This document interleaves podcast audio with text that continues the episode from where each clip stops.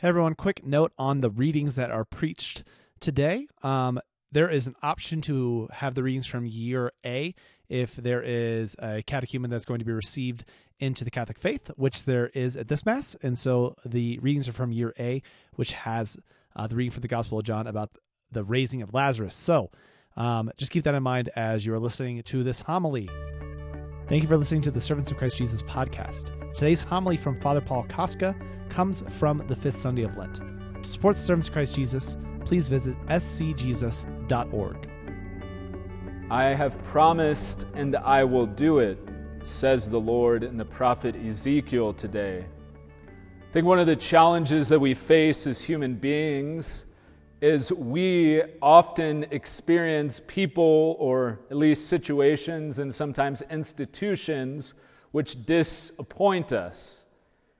So we sort of have a mindset of sometimes being disappointed, or when we hear the Lord say something to us, we kind of doubt Him. We're not really sure if we can believe in Him.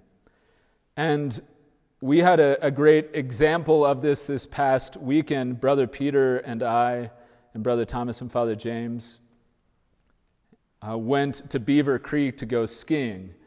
Now, we have a vow of poverty, so I had set it up where we had four or three comp passes, so the, the skiing part would be free. We found a cheap ski rental place. I had an Epic military pass, which was very cheap, and so all all said and done, it was supposed to be like costing us maybe like seventy dollars for everybody to go. Right, it, not very expensive. And so I, we get to the, the ski resort, we get to Beaver Creek, we're staying at somebody's house for free in Edwards, a beautiful, amazing house, much nicer than the house that we live in. And get to this the desk where I'm supposed to exchange these employee coupons for a free lift ticket, and they scan the things, and it doesn't work. And they're like, this person uh, doesn't work for Vail Resorts anymore, and so these are invalid passes. And now, at this point, right, I'm Father John is, is, not skiing with us. He's he's up in the mountains, but he wanted to, he had been traveling so much and had multiple retreats weekend after weekend. He was just taking a chill day. And so I'm like the next in command, if you will. And I have to make a decision about like what do I do? Do I like spend a crazy amount of money? I think the lift tickets without any discounts were like $200 a pop. That's like $600 and Brother Peter never skied before, so I'm like, do I really want to spend $200? you know, I'm watching Brother Peter fall at Beaver Creek. And no, I'm kidding. But um, in that moment, I'm like, what do I do? Like, I I set all this up. Like, I set up the house. I set up this these like coupon things with this guy I know. And so now, like, I'm like, Lord, why did? Thinking to myself, like, what do I do? And so I'm like, I'm just to be persistent. And so I'm like, so I, I, started, I asked one person, they're like, sir, we can't help you. No, we're a big corporation and we're like just, you know, front desk people. I'm like, well, where's your manager? So I talked to the manager. The manager lady, I'm talking for a little bit and I'm like, had we known like that these passes, these things were invalid, like we wouldn't have come up here. Like we wouldn't have come to Beaver Creek. We're like poor Catholic priest and brothers. And she's like, You're a Catholic priest? And mind you, I'm in clerics, like with a priest collar on. and so I'm thinking, like, Yes, ma'am. She's like, Oh, I thought you guys were in like a costume. And so luckily, she's like, Well, I actually went to Catholic school. And so then she's like, Give me a minute. I'm going to go like walk around the office and ask all the employees if they have any, like, if their, you know, things left, these coupon things left that all the employees of Vail Resorts get. And so she literally like went around the office asking different employees for these passes. And eventually, we didn't get full comp passes like I had had that were apparently invalid, but we got 50% off, right? So I only had to pay $100 for Brother Peter uh, to fall all day. No, I'm kidding. Brother Peter actually did the best of like a first person, a first day person I've probably ever seen. So uh, give, we, we give it up to Brother Peter for his uh, excellent balance and athletic ability.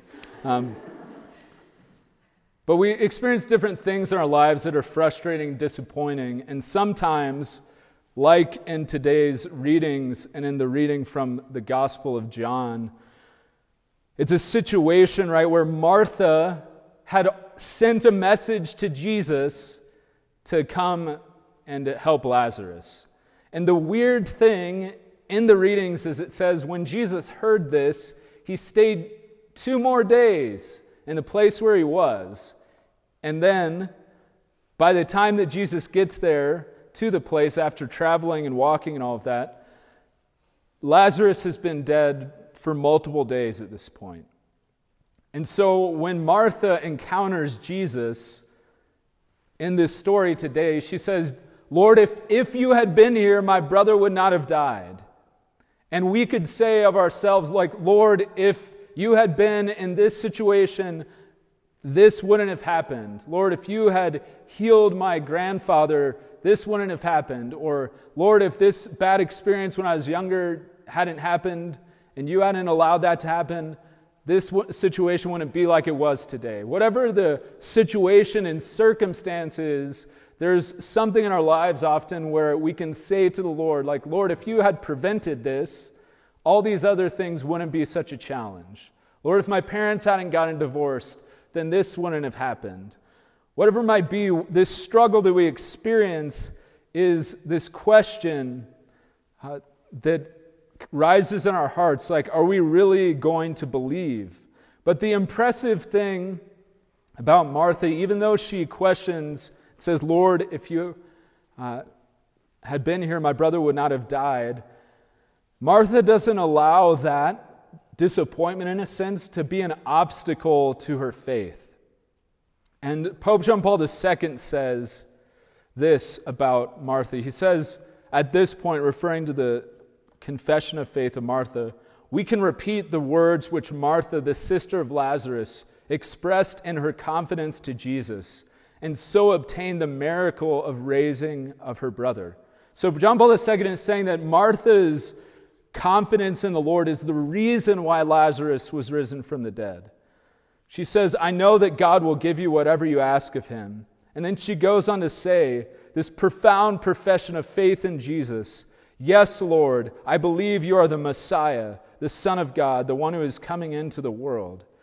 This confession of Martha is hugely significant because in the Gospel of John, this is one of the main confessions of faith of anybody in the Gospels, confessing Jesus as the Messiah and the Son of God. We sometimes only focus on Matthew 16, 18, where Peter confesses Jesus as the Messiah, but Martha makes no less of a confession as Peter does today.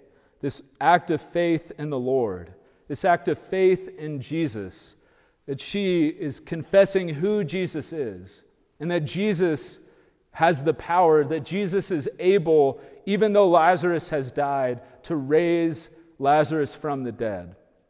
And so we desire, we pray for the faith of Martha, this profound faith that Martha had to be willing to love the Lord, to be willing to love the Lord, and to realize that the Lord is not just in the business of preventing our suffering, but the Lord is in the business of bringing healing and restoration even after something tragic has happened to us.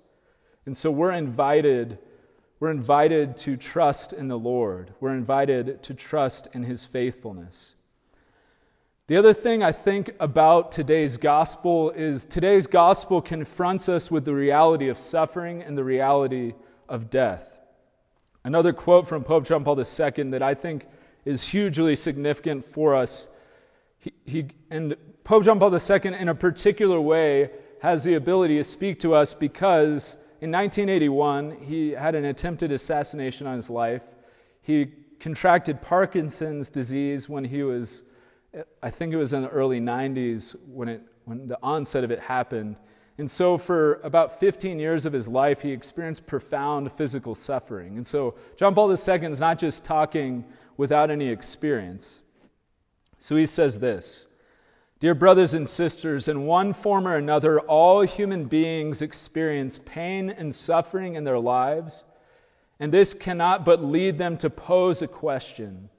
Pain is a mystery, often inscrutable to reason. It forms part of the mystery of the human person, which alone comes clear in Jesus Christ, who reveals man to man man's true identity. Christ alone enables us to know the meaning of all that is human.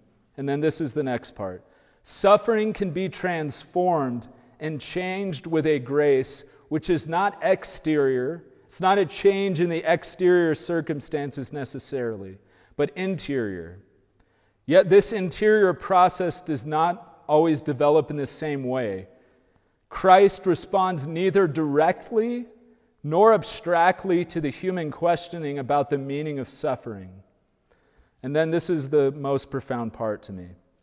Human beings come to know his saving response insofar as they share in the sufferings of Christ. The response which comes from this share is before all else a call. It is a vocation. Christ does not explain in some abstract way the reasons for suffering but says, first of all, Come follow me. Come with your suffering, share in this work of salvation for the whole world, which is realized through my suffering by my cross. And so we're invited by John Paul II to be willing to enter into the mystery of our own suffering, to be with Jesus even in the midst of the challenges that we face, and to realize that the Lord is with us. The other thing I would encourage us to kind of keep in mind today is that Jesus' response to Martha and Mary and to the death of Lazarus and encountering the tomb challenges us not to be indifferent to human suffering. Jesus, when he encounters the death of Lazarus and the fact that Lazarus is, is physically in the tomb, Jesus does not like, hey, everybody, don't worry, you know, I'm here. But he's, he weeps. He weeps at the tomb of his friend because he loves Lazarus. He cares about him. And so we are invited not to have indifference, not indifference to our own suffering, and not to be passive in the midst of our own suffering, nor to be passive or indifferent to the suffering of others, but to enter into their suffering and so we can do that in simple ways. We can do that by simply asking people how they're doing, checking in on people that we know and care about and love, checking in and asking how people are doing that we encounter on campus, on the streets, whatever the context might be. Sometimes it's easy to go through our week and to be so focused on the work that we face to not be attentive to the people right in front of us. And I'm guilty first and foremost of this. You can just ask Brother Peter, right? Because I often so focus on work, and Brother Peter actually loves people. So, um, so pray for me uh, in particular.